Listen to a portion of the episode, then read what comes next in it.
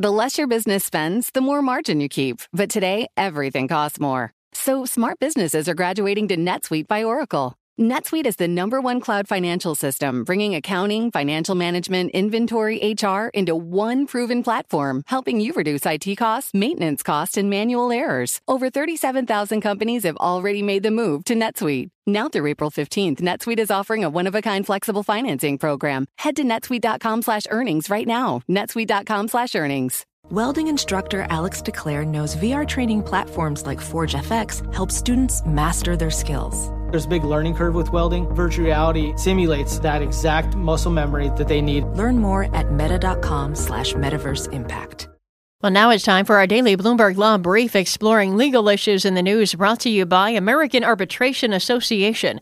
International trade or business dispute resolved faster with the International Center for Dispute Resolution, the leader in alternative dispute resolution around the world, ICDR.org. Today, Bloomberg Law host June Grasso discusses the legal fallout from former FBI Director James Comey's congressional testimony. She speaks with Jeffrey Kramer, a managing director at the Berkeley Research Group, and Stephen Ryan, a partner at McDermott Will and Emery.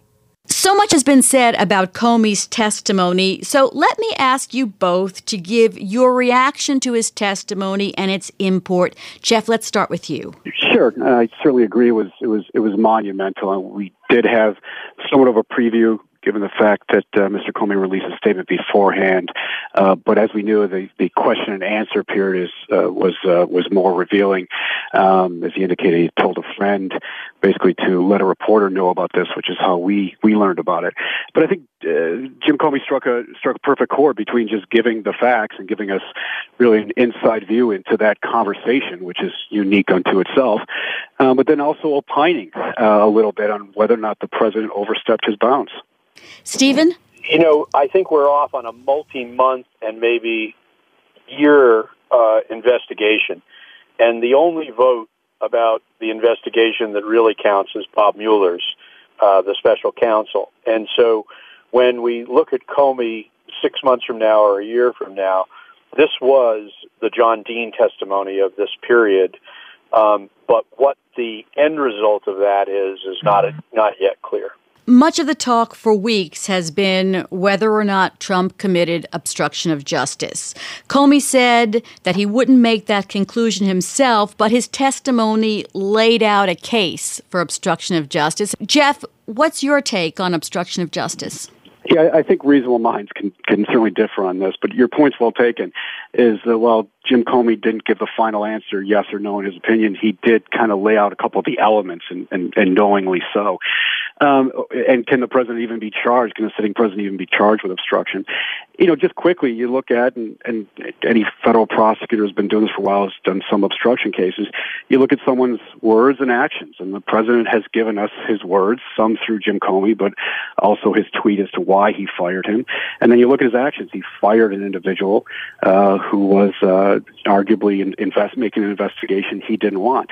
That's Jeffrey Kramer, a managing director at the Berkeley Research Group, and Stephen Ryan, a partner at McDermott Will & Emery, speaking with the Bloomberg Law host, June Grasso. You can listen to Bloomberg Law weekdays at 1 p.m. Wall Street time here on Bloomberg Radio. Now among the top legal stories from Bloomberg Law, lawyers for entertainer Bill Cosby won't say whether he'll take the stand this week in his sexual assault trial. Last week, a jury in suburban Philadelphia heard from his accuser.